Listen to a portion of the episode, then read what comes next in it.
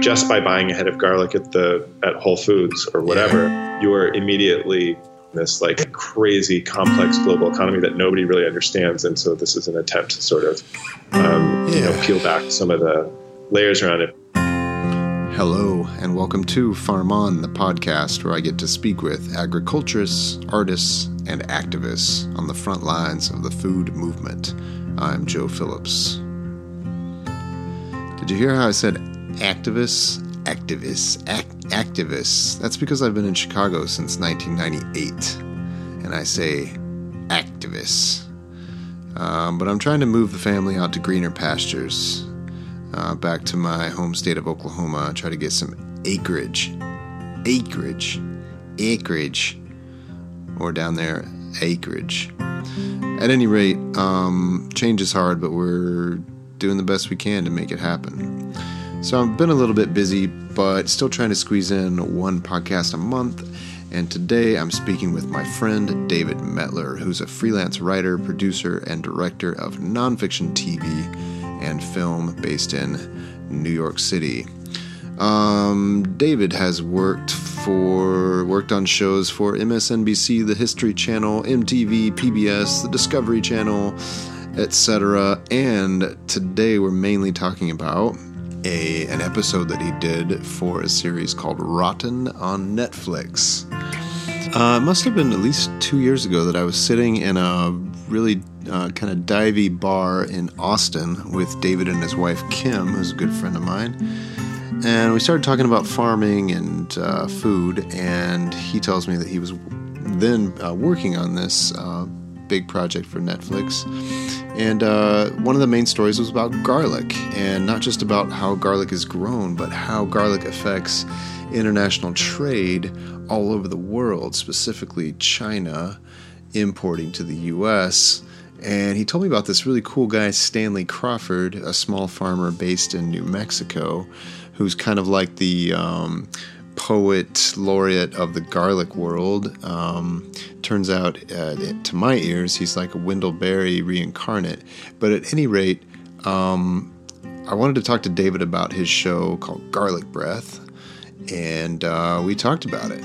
So let's peel back the layers. Uh, be forewarned, my cat was going batshit crazy while we were doing the show. So you'll hear my cat and a little bit of audio interruption on the phone line. At any rate, here's David. So what's up, man? How you doing? Not much. Good. Good. How are you? How's the the, the family and baby and everything? Family and baby good. and everything are good. Is he still? Does he still count as a baby, or he is he uh, is a, a full-grown man now? He's actually amazing. Yes, I tell him that uh, soon all of this will be yours, and he's like, "What?" he's like, "I don't. I this. didn't sign up for this."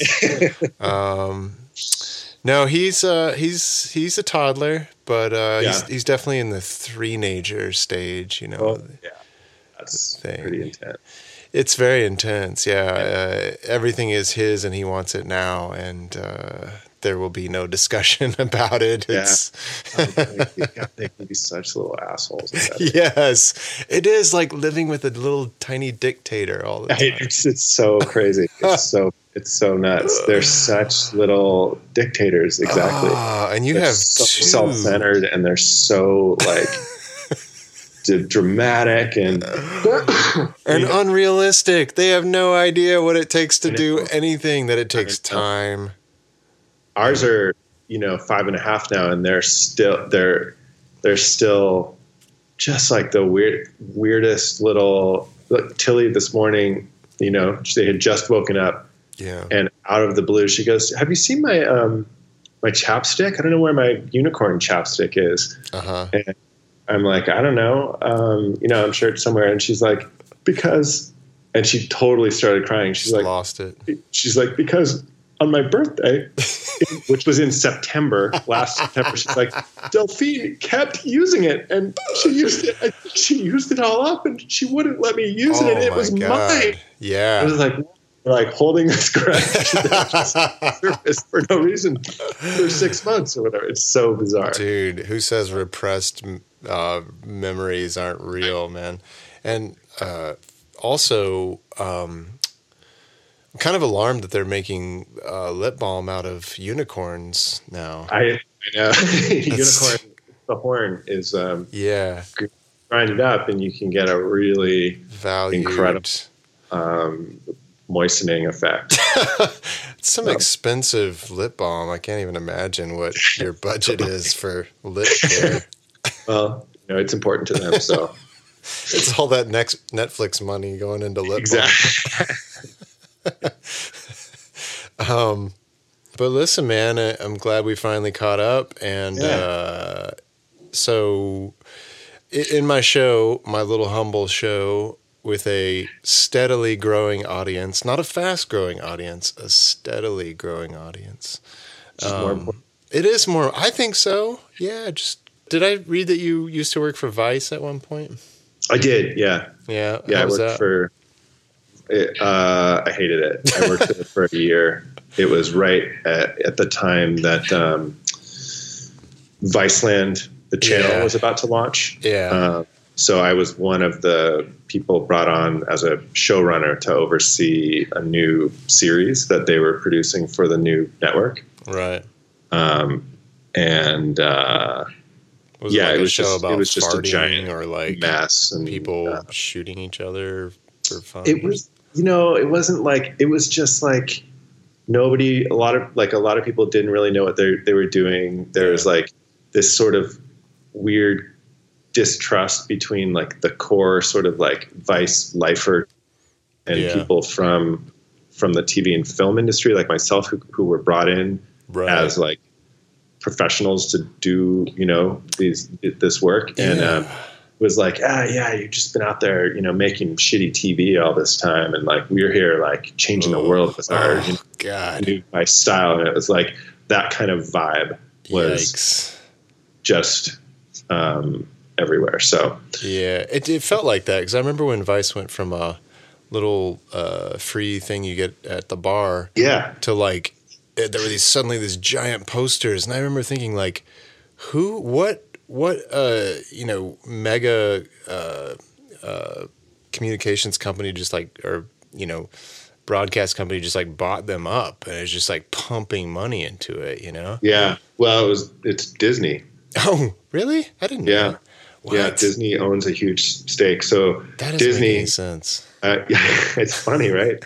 So Disney, who owns, um, was it through A and E or was it separate from A and E? But basically, like A and E Networks hmm is owns a stake, and I think they're they're owned or part owned by Disney. So that means that like Disney owns a stake. Hmm.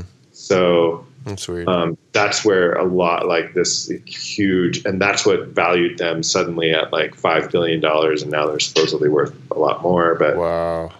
You know, their network's been a huge flop. Like no, they just nobody Yeah. watches.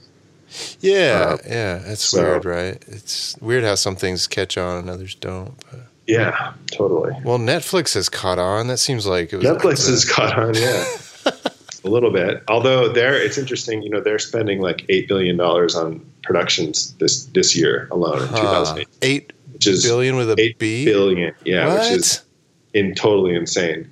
What does that even mean? Is that like I don't even know. more than like the EU or something? Yeah, it's it's it's crazy. So Yeah. it's like they're spending so much money on all this new content, and it's just all kind of piling on top of each other. And you know, I don't know. Right. It's a it's a bubble. There's like sort of yeah, like, a, like a it's bubble happening that's not sustainable. It's got to get it's got to saturate at a certain point. too. totally Like how Totally. much how much entertainment can the American public really exactly You know, digest? I mean, it, it's already like you go on to Netflix, and I'm like, oh, here's like five new Five Netflix new shows that maybe look kind of good, and then like you forget about them, and they're replaced by five other ones. And I you're like, uh, know. yeah. So- it's like this little factory just cranking it out. yeah, Yeah. Huh. Well, you got sucked into the factory. I did. Are you? Uh, well, let's. How did you? What were you doing? Like, what, what was your life like before you became the director of this show that I wanted to talk about called um, Garlic Breath? Yeah. Uh, what were you doing before that, and how did getting that position change your life? Um, Um, I mean, I was doing the same work just for different outlets. So, Yeah. um, whether it was uh, basically, I, I'm a freelance director, writer, producer. So, um, and sometimes I'm hired to to act as a showrunner, overseeing an entire series. Mhm. Uh, I kind of like going back and forth between the two because the work that I did, like on Rotten, um, you know, you get a chance to really kind of like dive into to a story and like yeah, and it's in it. ongoing, right? I mean, at least it feels like in the show that it's uh, that it's unfolding in the moment. But I guess that's just maybe my perspective Well, as the viewer. No, it- most of them that wasn't the case, but in the garlic breath episode, that was oh, um, really? one of the few where like the story was changing and Ah, um, that's cool. unfolding in like really dramatic ways as we were in production. That's Um, so I actually went back. I, I had to go back to New Mexico to film a second time Oh. with both sets of farmers and the attorney because two things were happening. One was that the the um, Department of Commerce was, Mm-hmm. you know, coming to its conclusions about these filings, and then it was uh, the uh, relationship between the two sets of farmers oh was, man, it was so you know tense. breaking, you know, it was so tense. throughout that time. So and um, they they try to kind of uh, tie it up with a nice bow, like to some degree, but it sounded like it was really contentious. Uh, I just felt bad for everybody involved in those little farms, it was, yeah, dragged into this thing. yeah, totally. Man, well, I'm glad to hear that because when I was watching it, I thought, you know, am I just being manipulated as a viewer? Like this feels like it's a suspense thriller that's happened, you know, that's kind of unfolding before my eyes. And I thought, well, if that's not the case, then it's really, you know, clever writing and and uh, just kind of framing everything. But um, it is a very like suspenseful kind of who done it tale, you know Yeah, the, Yeah, it- the production value with the music and just you know all the intensity of that mood and the tone is very very heavy cool. Yeah, that was um, definitely one of the challenges with it was was Yeah. taking a story that like uh, what in in a lot of respects was you know very dry. You know, Yeah. um, trade law is not something that is particularly like right dramatic or glamorous or Right. sexy. So taking um, these like really arcane and complicated um, Mm. regulations and explaining enough of them, you know, so that you could kind of get why these people were doing what they were doing, um, but then also, you know, using like the um, the, the dramatic mm-hmm. uh,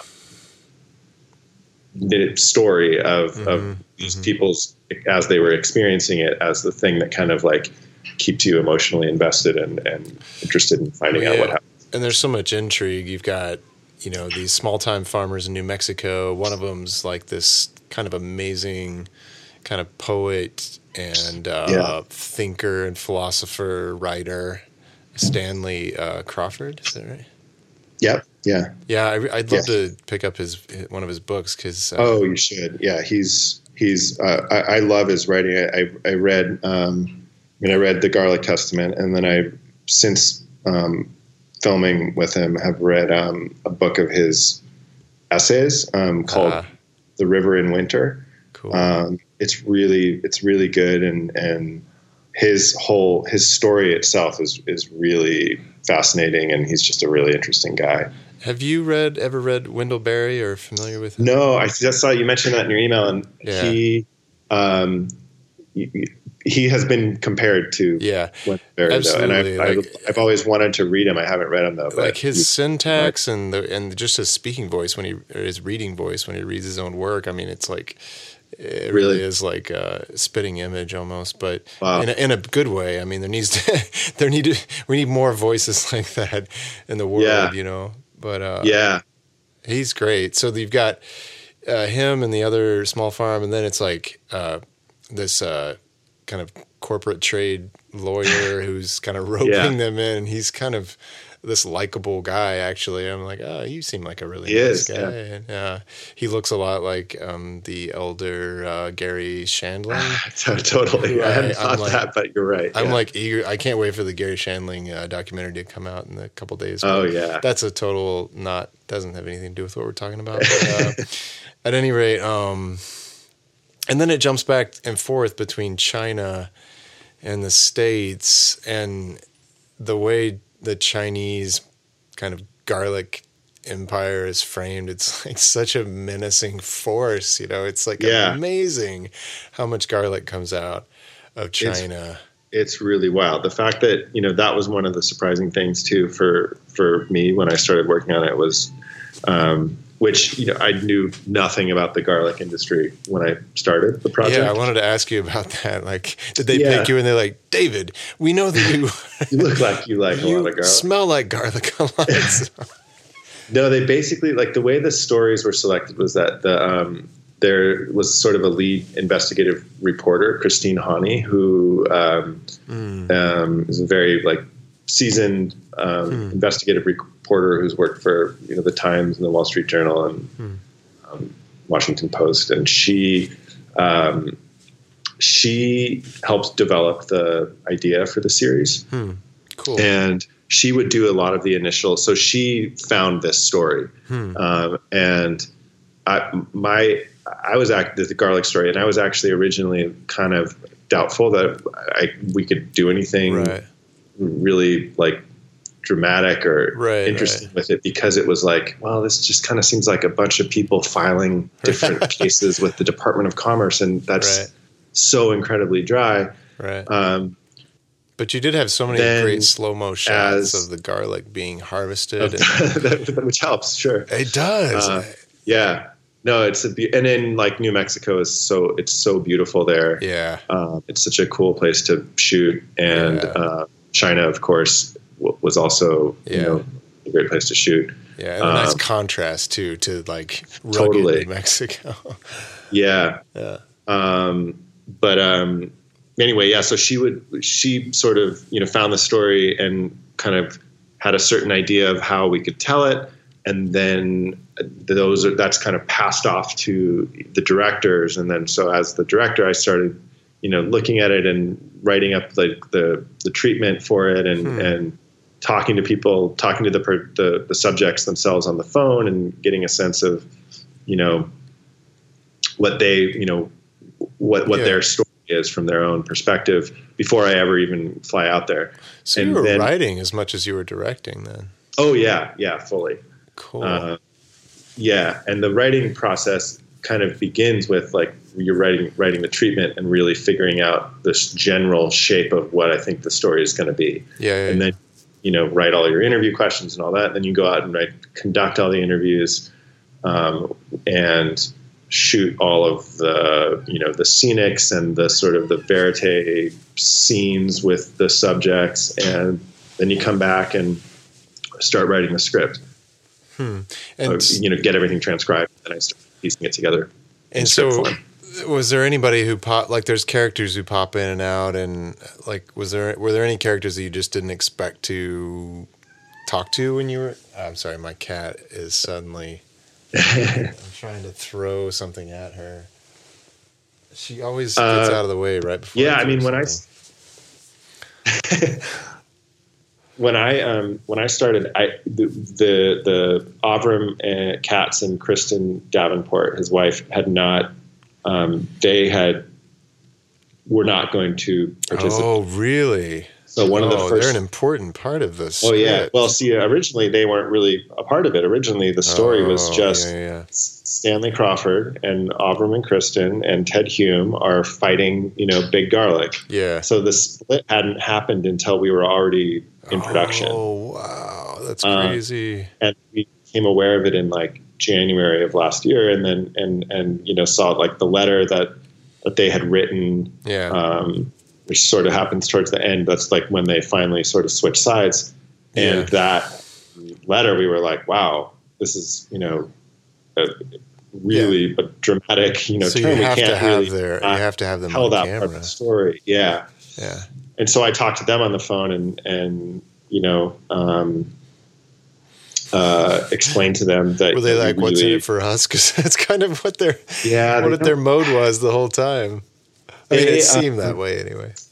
I mean, uh, you know, they they certainly didn't ever ask me for you know money or anything like that, but it was like Yeah. um, there's always that sort of negotiation between me and the people on the other side of the camera in, Yeah. in, like kind of selling them on the idea of hmm doing this documentary and really in this case it's like look you guys can feel free to not participate obviously Right. Nobody- you know but if you don't we are doing this episode you know this story is going to be told it's just going to be told without, Without you, any yeah. input from you Yeah. and without your voice and so other people are going to be talking about you know your experiences and and and sort of you know establishing the Yeah. narrative and if Yeah, you it would have to been one sided or two sided, I guess. Two sides Exactly. of a three sided story, I guess. Yeah. And, uh, and so so yeah so they decided to do it but like obviously the um the big the christopher ranch and harmony which is Mhm. harmony is the big chinese garlic company and christopher Mhm. ranch is the biggest garlic company in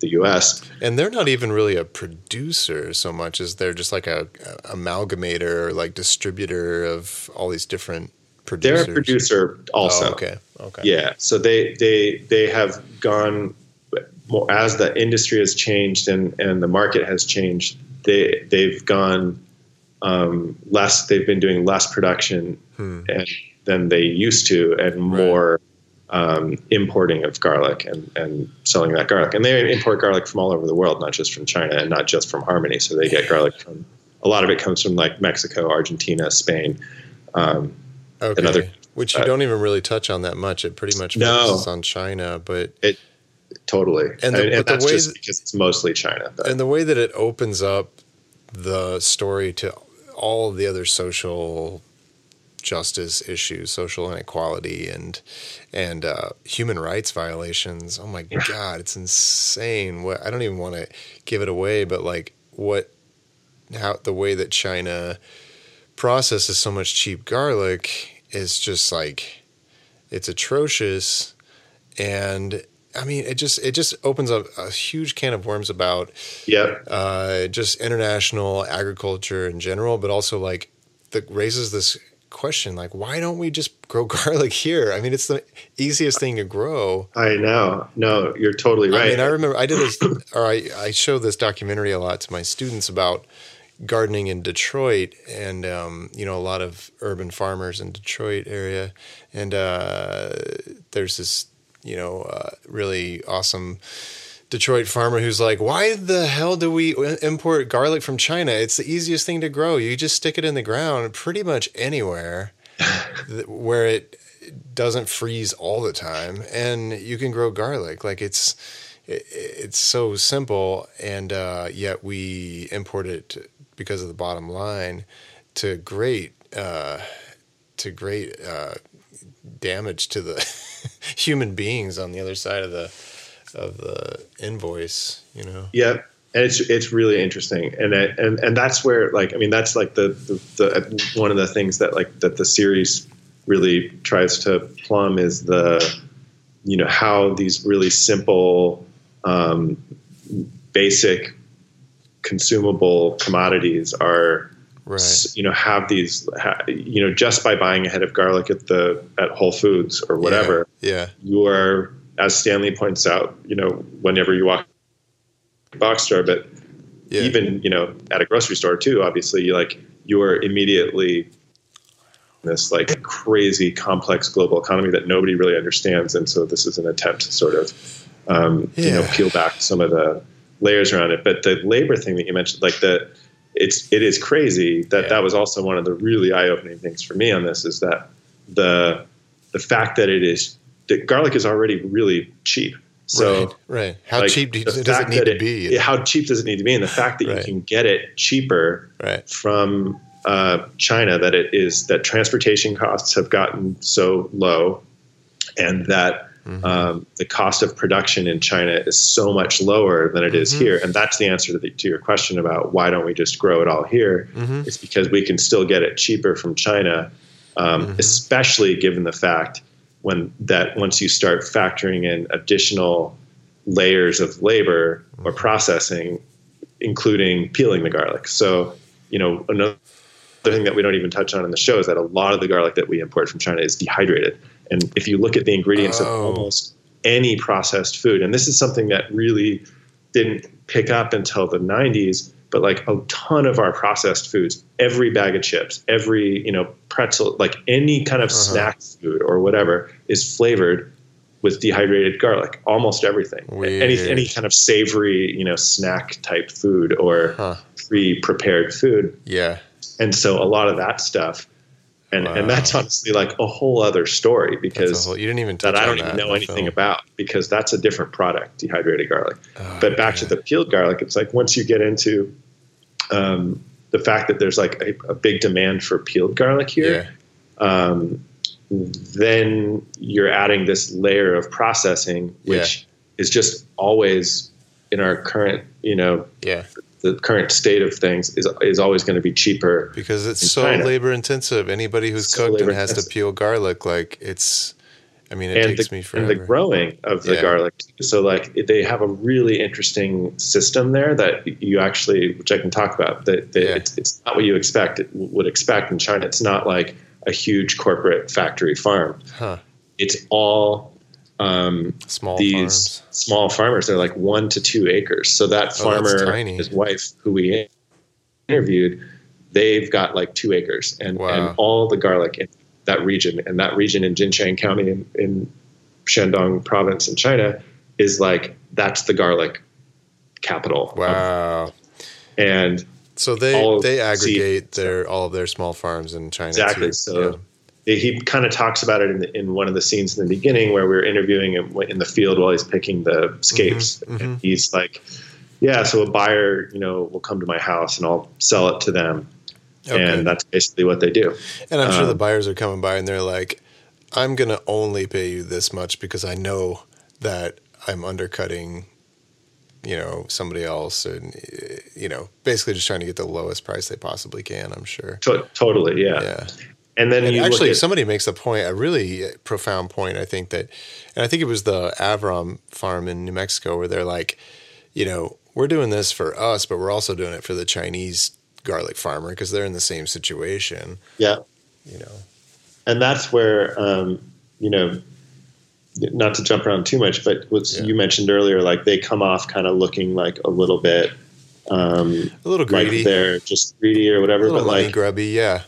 Yeah, um, and and the truth is, you know, I was actually sort of surprised that they came off that way to other people because to me, and I spent a lot of time with them, hmm it was like they're sort of just like, you know, one of the victims in all this, Mhm. and you know, they're raising a family, they do not have a lot of money, and so it's like, well, they're trying to make ends meet and trying to like kind of get by in this world, doing something that is really hard to, Right. you know, have as your primary source of income, which is being a small organic farmer. Yeah. And And- they're like, I kind of don't blame them. You know, they're, they, were- they were doing what they needed to do. Like, fine, someone's got this, you know, they're going to pay us to do this thing. Granted, like it's- it's, they- morally dubious what they did, but Abs- like, yeah, no, but you can you can definitely understand their position and Yeah. and it's such a normal story for small farms in the US and I assume everywhere, but you know, there's this precarious thing where you know you're a small farm and you do it because you love it and you you become good at it and then you get bigger, but it's like how much bigger do you need to grow to sort of justify getting to that next place, you know? And Totally. there's all in farming there's just and in any business you're always trying to grow to stay alive, but it's so complicated in farming, you know. yeah, Um, it's so risky and it yeah, you know that couple's looking for like machinery to make things more automated and faster and you know and that's kind of a and i feel like stanley kind of provides such an interesting foil to that because he kind of has the soul of a you know old timey Mhm. you know, one with the land type of guy, and then he's gifted some beautiful new machinery from some shadowy place in China. Yeah. And he doesn't even know how to use it. He's like, I don't. This is a this is I a know. peeler. I have no idea how this works. It's I know. funny. it's so weird. I mean, that was like the the the thing about this particular episode too that really stuck with me was just sort of like how every character in it is sort of compromised in one Yeah, way or yeah, another. yeah, You yeah. know, it's like Totally. they're all sort of like, but again, like Stanley and Avram and Kristen, um, and those Chinese farmers in um, Jinxiang, China, are like, Mm-hmm. you know, none of them are, you know, making big bucks here. Like none of them Yeah. are wealthy. You know, No. Stanley lives in. They all live in, ha, live very humble lives. Yeah. And, yeah. um, it's all kind of like it's uh, so I'd say it's not out of greed it's out of you know like a, they're acting out of it you know just a, a desire for Survival. for survival and and and for uh, you know security in their lives But- Absolutely. yeah. and, um, and it's a story of the one percenters. I mean, we don't even really get to talk to the people who are really making the Right. money. They're just these faceless entities right that are filing lawsuits against these small New Mexico farmers. Um, yeah I mean, it's it happens with Monsanto here all the time. You know, um, it's tragic. You know, it's sad. It's it's unfortunate, and totally and uh, it's a machine. It's like trying to hold back the tidal wave. You know, Yeah, and you know another thing that that that isn't to that same point that isn't really addressed in the piece because um, mo- mostly we just didn't have time, and, and you Mhm. get kind of like to a point of information overload Sure. with a show like this, which I think we probably already passed anyway because it's just it's sort of too much information. You gotta I did sort get like, lost a couple times, but it's, you know, it's, it's yeah. okay. I mean, it, but um, the uh, um, the fact that Stanley and Mhm. Avram and Kristen like really don't operate in the same um, market as right. Christopher Ranch and Harmony. Like Right, they're not not, competitors. No, they're so, like they're doing farmers markets. They sell at the farmers to the market, and they sell for like eight to ten to twelve dollars a pound. Yeah, their garlic, they're which is you rolling know, up in their pickup truck and putting up a little sign like what? Exactly. It's not even Like, the so- same realm. Um, Okay. The people that buy garlic from them are not necessarily even like the same people who No. you know buy garlic or you know it's not like oh should I buy this like super expensive locally grown garlic? shopping. They're already bought into the whole system.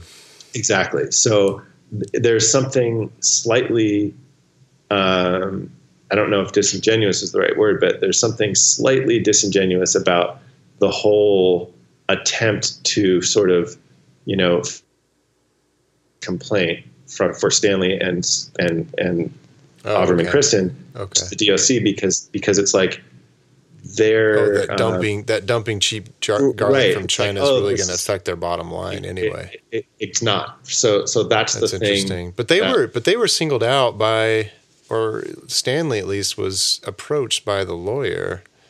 Well, So- the lo- exactly. and so, so he was working for on behalf of some Chinese company. Yeah, so that's where it gets kind of It's- kind of it's sketchy. weird. It's that like, you know, Ted, the trade lawyer, represents these companies who are direct competitors with Harmony. Harmony is the biggest Chinese producer. Right. Um, and they um, so he's being paid by them you know he, Yeah. he's their attorney and he then is like you know well i want to stand up for the american garlic grow- grower and it's Uh-huh. kind of he, he says that but it's also kind of impossible to separate that out from the fact that well you are also being paid by this other chinese company's competitors Which is not like a small farm, like Right, know, the- salt of the earth company. It's just another, you know, Exactly, Jack monstrous- Bai. Yeah, who's the quote unquote shadowy garlic businessman from Qingdao, China, he like, um, um, you know, he is accused of doing all kinds of sketchy practices to bypass anti-dumping tariffs as well. I knew he was And- up to no good. And so, so, so they're all kind of doing all this sketchy stuff, but it doesn't change the fact that like Yeah. Christopher Ranch and Harmony were essentially colluding to um, Yeah. you know, slowly sort of like over the Monopolize the entire market. market, by exactly through this process of you know, um, sort of like uh, gaming the the anti-dumping system. Man, Uh, so so- interesting. Anyway, they're all. That's what I mean by like everybody's. You know, and They Kristen dirt on says that hands. It's like every nobody's hands are clean in yeah, this thing. So, it's so true.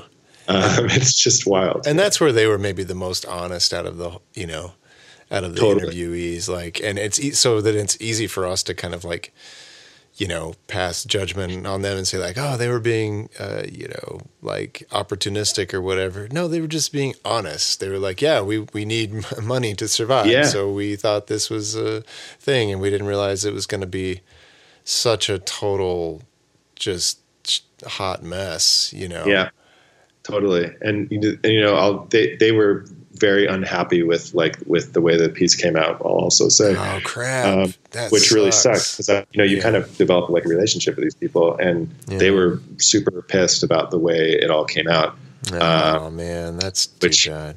Was a bummer because I felt like it was very fair to them, and, and uh, yeah. they totally tell their side of the story. Yeah. you know? it's I mean, they got it, and they uh, had a lot of time on screen, you know. But sure, I mean, I can understand they they're a little bit jaded at this point. I'm sure. yeah, Um, I want to I want to ask about Ming Ju, if I say Yeah. his name right. Did you Yeah. Mingju Shu. Ming Ju Shu? He's a total badass. Did you guys He put is. him up to taking his uh, No, smuggled no, he had already camera he had- into China? He had already already done that. Man, what a ballsy move! Yeah, God. And I mean, he could have been. They would have just made him disappear if he was I- caught. You don't have no no idea what would what would have happened. Corporate crime is no joke in China, man. Like, No. from what I understand, I've been there twice. How many times did you go to China? That's just once. Uh, from what I understood from uh, people there, like you could, uh, you know, you could commit some crime and accidentally kill, or not accidentally, you could kill numerous people, and you would spend less time in behind bars than if you were some sort of corporate, um, you know, rabble rouser, like dissident or something. If you uh, tried to disrupt, disrupt the you know the flow of profit Yeah. coming into China, like you're gone. That doesn't surprise me. Yeah. Yeah, man. So he's definitely not planning on going back. You know.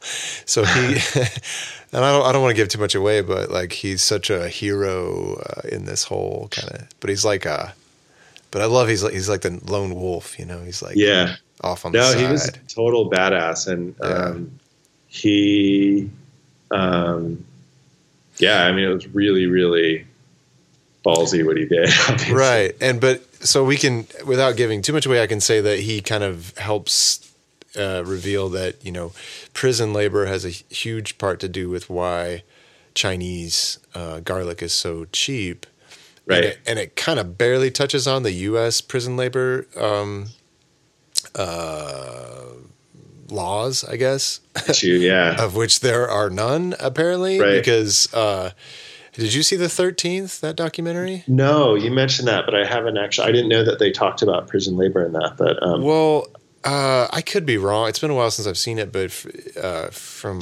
my from what I remember, it's basically the gist of it is that the um, industrial prison complex in the United States is basically held aloft by the Thirteenth Amendment, which says that has this very vague language that says that um, prisoners are, you know, it, it, it somehow uh, kind of gives free reign to prison labor and creating things and the fact that Yeah. like so much of our goods like durable goods and stuff are made in prisons and we have no idea you know Yeah. or, unless you pay attention you don't have any idea um, which is funny that in china it's supposed to be illegal because we always think of china as like a place that's blatantly human has human rights violations right. but maybe it's just not as uh, uh, I don't know legislated or something. Yeah. Well, there is. So the law there says that um, certain things are okay to produce by prison labor, just like we have laws here that there's tons of goods that um, we're Yeah. okay apparently with producing. washing You know, machines and dishwashers and whatever. yeah, yeah, yeah. I, I didn't even know that it went that far into like Yeah. consumer items. But Mhm. um, in China, it's supposedly the the legal prison labor stuff is things like um, like shoes for police officers and you know Mhm. sort of like state um, thing things that fulfill some like state purpose, um, and that peeling garlic or do, or other like commercial ventures Mhm. um, for export are what's illegal there. right. and Because so it's pure what profit. they're It's doing- not. Yeah. Uh-huh. I guess so. Yeah, it's not like Yeah. helping the state. And then, um,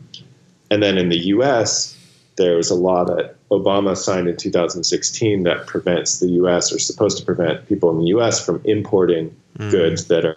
Of course, it's totally hypocritical because we we Oh do use our own prison labor for all kinds of things, and we're fine with that. Oh, and it all ballooned apparently in the Clinton administration. It just like it just like exploded exponentially the amount of Right? giant prisons just cranking out, and you know, Yeah. and then it like incentivizes uh, you know arrests and Right. Yeah. imprisonment of minorities. Oh, what It- It's so fucked up. though. It's so fucked up. So anyway, China's a different kind of situation, but this guy Ming Zhu just goes in there with the camera like under his coat. Oh man, I can't even imagine. and and that was like I, I was really when so one of the places that we shot in Beijing was in, in this place called Xinfadi Market, Mm. um, which is like those shots of the guys like loading. It's Yeah. like the giant kind of marketplace. Yeah, beautiful And- shots. That place was um, it was uh, uh, un, it was just like unbelievable. Yeah. It was you you cannot get a sense of how Yeah. big the place is from what we shot Yeah. um, but it's literally it's like an entire mid mid to large size American city, city. I um, knew you were going to say city because it is like that in China. It's crazy. it's like it's not even one. So you're right. You've been there, so you've probably been to places like this. it It's like blows your mind. there's like a uh, there's like a, a vegetables and produce section, and that's kind of like the size of a town. And then yeah. right next to it is like the meat um, thing, and then there's a seafood section, Yeah. and then there's and they have like hotels there and Yeah. restaurants, and Oh, there's crazy. this food court there that was like you know for all the people that because they drive their produce into this one market from all over the world, Yeah. um, and there was a um, there was a food court there that we threw, and unfortunately didn't get a chance to eat eat lunch in, but it was like Right. our local fixer there was telling explaining to us that like yeah every stall and there's like 30 stalls. He's like every stall is you know sort of a different region of chinese cuisine Oh so people God. when they drive here from like far off in some other province in china they can come here and have like sort of a meal you know Right. from from their home taste the country. Weekend. Yeah. Oh, wow. yeah That's and you can try all the other ones too And of course yeah so um, That's it was just it was it was really amazing to see Well, and it- the I want the peeled garlic thing is hilarious because I I'm guessing you Oh. the U.S. is like the main importer of peeled garlic, which is just like, you know, how profoundly lazy do Americans have to be?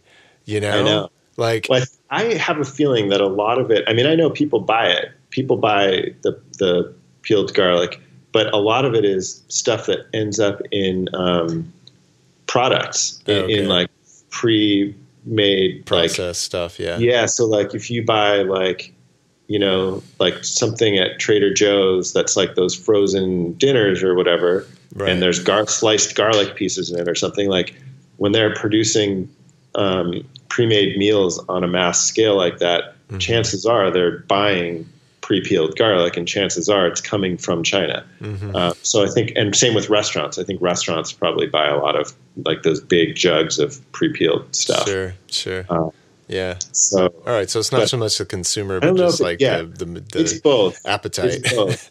but i think a lot of it is the appetite yeah, Yeah, yeah, so interesting. So, well, you went all over the place. You went to China. At some point, there's like a quick shot of the. What did I write down? The Gilroy Garlic Festival. Oh, in yeah. California. I think so. we didn't shoot there we Oh. that was we we got that from um, we licensed it from Okay. I think from The the. Garlic Festival. Yeah, Okay. from the Garlic Festival itself. They have like you know we weren't able to go there because that that takes place in July or August or something. So Okay. it was past when we needed to be. I just Done. pictured you guys like flying in and attending this like weird garlic. I know. I, I was really hoping flying to. I mean, I've been to it many times as a kid because I grew up right around there. oh, so that's right. You grew up in California. Yeah, so I grew up like my parents would take me to the Gilroy Garlic Festival every year. Oh, Um, what a coincidence! Yeah, so then it, you know, now we're doing this documentary. Is that how you got the documentary? You were like No. interviewed, and you're like, "So uh, I wasn't going to mention this on my uh, my letter, but huge fan of the Gilroy Garlic Festival. I still have a I still have a T-shirt if you want to see it." but I think I did tell that to um, the president of Christopher Ranch when I was trying to get them to do the documentary. I, was, Awesome. I, used to, I love the I love the Gilroy Garlic because they started it. You know, or they were his dad. Ah. people But wait, it. they didn't actually end up on camera, did they? no, they wouldn't even. Ah, so it didn't work. No, it didn't work. They, were, like, about to. Fuck your childhood memories. Yeah, exactly. He first he agreed to, and then um, I think his lawyers got a hold of him. Right. And, uh, They were like, "What? like- why would you do this?" but honestly, it makes them look that much worse. Like that's what I, I kept know. trying to explain. Like, look, like Yeah, this. told the other people, yeah. like this is your chance. we're doing this to- documentary. Like Yeah, all that people are going to hear is Christopher Ranch declined to comment. Like right. that doesn't sound that great, and it is a little bit, you know, telling Shady. that the Yeah. people who decided not to talk were them and Harmony. So Right. And then you put a little like um, kind of villainous music behind it every time you show the Christopher uh, Ranch, and it's like, oh yeah, they're the villains right there. There they are. oh man. So growing up in California, were you like into farming out there, or was it just kind of like, did you go to Walmart know, like everybody well, else? Uh, my dad grew up on a farm, Oh, and yeah? so I grew, grew up going to visit my grandparents' farm as a kid all the time. Cool. Uh, and yeah, they they had an 80 acre farm in outside of Bakersfield in Kern County, nice. and mostly grapes and potatoes and cotton. Mm, Um, and um, they, uh, my dad grew up like working the farm, you know, through from the time he was a little kid to the time that he left, graduated high school. nice. But so um, there's definitely was always like a real appreciation for it, and Yeah. my parents always had a big garden, and you know, Yeah. I've uh, you know as an adult had kept a, my own vegetable garden here when I you know have a yard now. Of course, I live in an apartment that doesn't have a yard, in which Brooklyn, right? really sucks because we yeah Yeah. um, but um You'll get there, Uh. You'll get there. yeah next someday um but yeah so a no few I- more of I- these Netflix things and you move out to the Hamptons or something, man. well I would um, but um, yeah, no, I've always been um, really, really into gardening Cool. and, and growing food, and that's another. I mean, there, there's one quote that to me really kind of um, it doesn't quite um, embody the episode Mhm. because the episode so many different directions. But one thing that Stanley says, which I Mhm. think is something that sort of an idea that you probably talk a lot about, Mhm. think a lot about, is that it's the very first line in the in the show Mhm. um, after the sort of cold open, you know, um, Mhm, mhm. introduction thing. But Stanley's, you're seeing him pulling, you know, uh, harvesting garlic, and he says, "Growing your own food is, is a revolutionary act." Mhm. And that to me is, was just like such a powerful, Yeah. accurate statement. Yeah. um, And, and when you see it in the, I'm sorry to cut you off. No, I mean, I, want you to finish your thought, but when you see it in the context of your show, it really is. I mean, he really, he and the other New Mexico farmers, they really are revolutionaries when you look at it that way. It's like Yeah. completely against the stream. Yep. Yeah. And it's it's cool and amazing that like there's still you can still make that work just Mhm. barely, you know, Just barely. Yeah. but people can and, and people do and, and so that's really inspiring to see people actually figuring out a way to survive you know uh, in that lifestyle So cool. like small scale, you know. Yeah, Um, so cool. That's actually, you know, that, that I wanted to. to uh, there's another thing that Mhm. I was really um, bummed didn't make it into the documentary, but it's just it's a little too peripheral to our story. But like Mhm. the, um, um, it speaks to that like kind of small scale um, farming, and that's that in New Mexico is one of the few places in the country where they use this, um, you know, hu- hundreds of years old um, water uh, resource management Uh, uh, system, which is called the Acequia system, okay. uh, which is actually like an Arabic word, apparently, Hmm. that was then when the Moors um, conquered Spain. It would be, you know, Spain adopted some of the, the same techniques, but basically, it's it's a way of using uh, natural watershed Hmm. to as a communal water source, and it's a totally like democratic system. It's not. Wow. Um, it's a sort of uh, pre-privatized or not. You know, it's it's Hmm. it's, a communal and not privately owned um, way of handling What's it called again? uh, water management. Acequias, A C E Q U I A S, um, and it's big in. It's like it, much of New Mexico still operates with these things, and so there's a scene where in, in the show where um, Avram and Kristen are like using this tractor to kind of clear out this brush, and it's kind of yeah, yeah, exactly what they're doing yeah. and in one of the versions of the of the cut, of which there were obviously hundreds Many, before the version, but that uh, we had this whole scene in there where their neighbor comes over, and the way they do it is there's there's a, a- one person in a in a certain piece of the watershed is named or voted in as the mayordomo.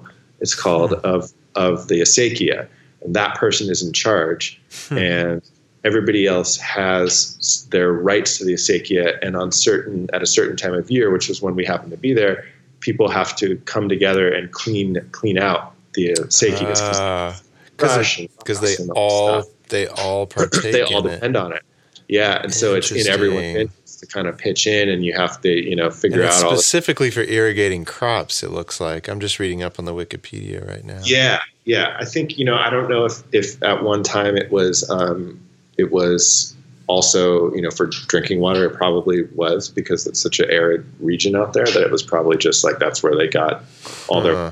water. Also from wells, but so interesting.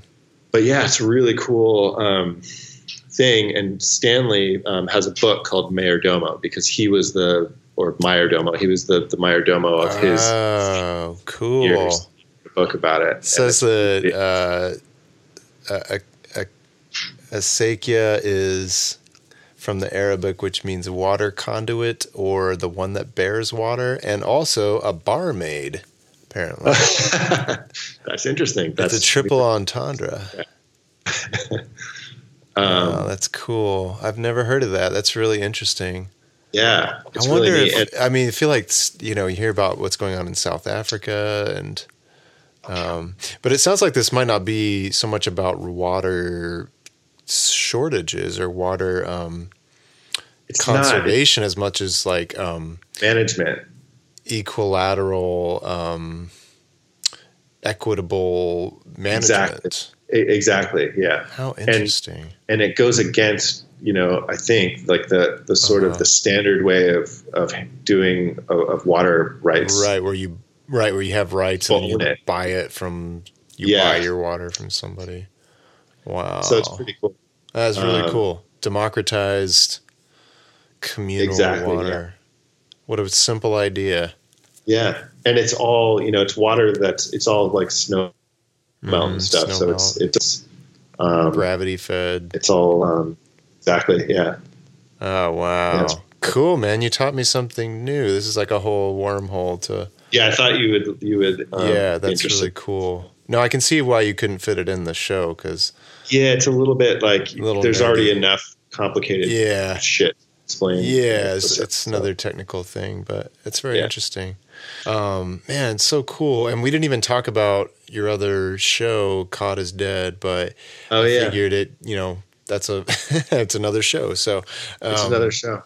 Yeah, and uh, it's great too. It's really great, and I'm just like, yeah, I'm super happy for you that you got Awesome. got this gig and that you're making cool stuff. I think this is the first thing of yours I've actually seen.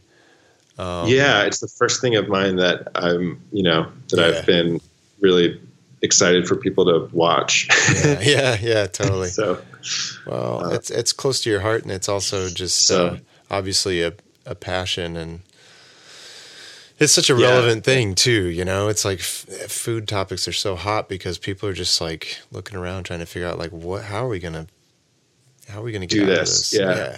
Yeah, and uh, the one thing you know that's like that's uh, not um, specific really to any of the episodes. This was the thing that I think every episode um, Mhm. had the same element, which is that if you kind of dig deep enough, series, you mean? yeah, if you dig deep enough into any kind of contemporary food sourcing, you know, stories, like what you find, and we found this these very parallel um, things happening in like the dairy industry, in the Yeah. poultry industry, is um, and and in the cod in the the fishing one that I did, which is um, consolidation Yeah, of production Mhm. into and profit into the hands of fewer and fewer people, yeah, and it becomes harder and harder for the small um, independent operators to continue. It's the same thing that's happening in fishing. yeah, fishing has a whole other thing with like sustainability and, and overfishing happening, but um, but it's there's that similar process happening, and that way, I think I said earlier that like our farmer characters don't are sort of they operate in a different market, but Mhm. they still in, there, there are indirect ways in which they still feel the the pressures of this Yeah. like globalized, corporatized, consolidated food production. Yeah, it's it, it's kind of funny, right? Because they do they're operating in a kind of parallel economy in a way. Totally, But yeah, the people who buy at farmers markets still have a choice. Like totally. they, you know, I interviewed a, a wheat farmer around here, and she grows wheat, and she knows how difficult it is to make sustainable wheat when you're trying to compete with the Yeah. global wheat market, obviously. Yeah. But she still admits, like, yeah, I go to the store and I'm like, ugh, you know, three dollars for a loaf of bread. Give me a break. How I can't afford that, you know. And like, Yeah. she's still a consumer at the end of the day, and you know, has to watch her money. So, yeah, I know what you mean. It's like they they exist on their own plane, but they are affected by it ultimately. Yeah.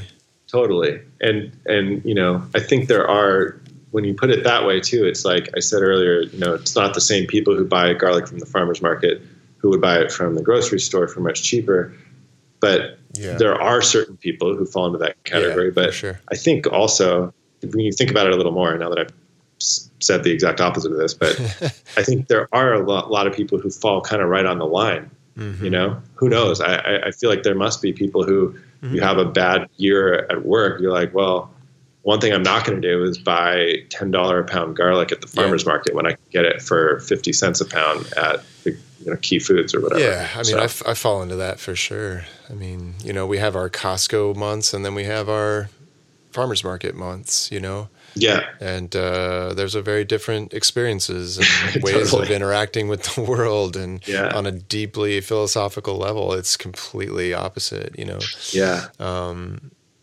and it's weird that they coexist but they do Yeah. um, one thing i know about farmers markets too is that increasingly like the uh, attendance keeps going up like people Yeah. are showing up and they want to go but sales are kind of plateauing and in some really cases going That's down in Huh. general. It's like the Wow. the the interest of the the like um, the kind of glamour. not, that's Right, not the yeah. right word for it, but the no, uh, but it's become sort of like a social, Social cultural Yeah. attraction Yeah. that that you're maybe that's interesting that it's not right, quite also an you know economically yeah. Um, this free thing I can feasible. go to, and yet I don't have to spend you know twenty dollars for my greens. You know, totally so totally i mean i don't know if the like the farmers market the santa fe farmers market where we filmed and yeah, there's like that band playing um uh uh, what's that song? They're, I asked them to play a song. Oh, yeah, that's yeah. public domain. Yeah. um, oh, that's right. They did Man uh, Man of Constant Constant Sorrow. Yeah. Yeah. Uh huh. And um, um, but you know you can go there and hang out and not buy anything, and it's just a big. It's Yeah. people in Santa Fe go there just to hang out. It's Yeah. like a big social gathering. A that was an a curse if you're one of the one of the growers. You're like, oh man, Yeah. great. There's all these beautiful people around, and no one's buying my stuff. Yeah.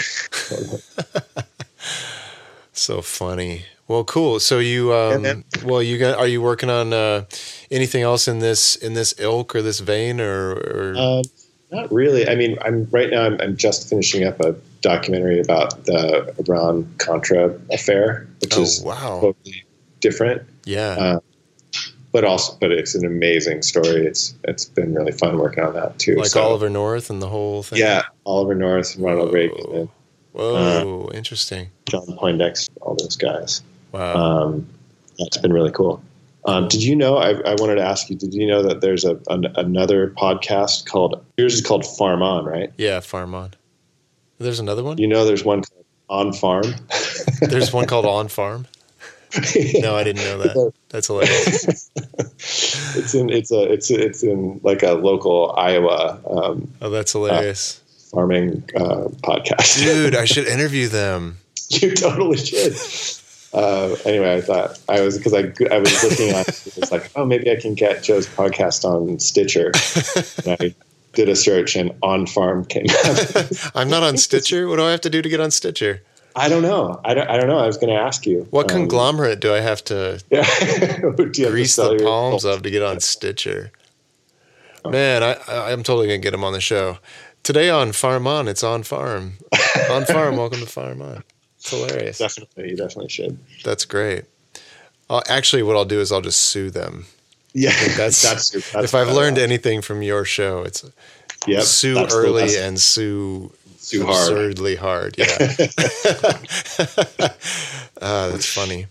Um, well, man, it's really great to talk to you, and um, Yeah, I'm just so happy for your uh, continued career, and it's cool to watch Thanks, watch what you do. So yeah. Hopefully, there's another season of these, so I'll, I'll Yeah. let you know what happens. cool. Please do say hi to the fam. Give all the Likewise, all the ladies a big hug, and Yeah. uh, hopefully we'll see you guys soon. awesome. Sounds good, Joe. Thanks a lot. All right, David. Take care, man. Okay, bye. Bye. All right, thanks for listening. That's why I do this show so I can learn about things like acacias. Um, such a cool idea and something well worth looking into. So, um, if you enjoyed this episode, please do share it with like minded folks.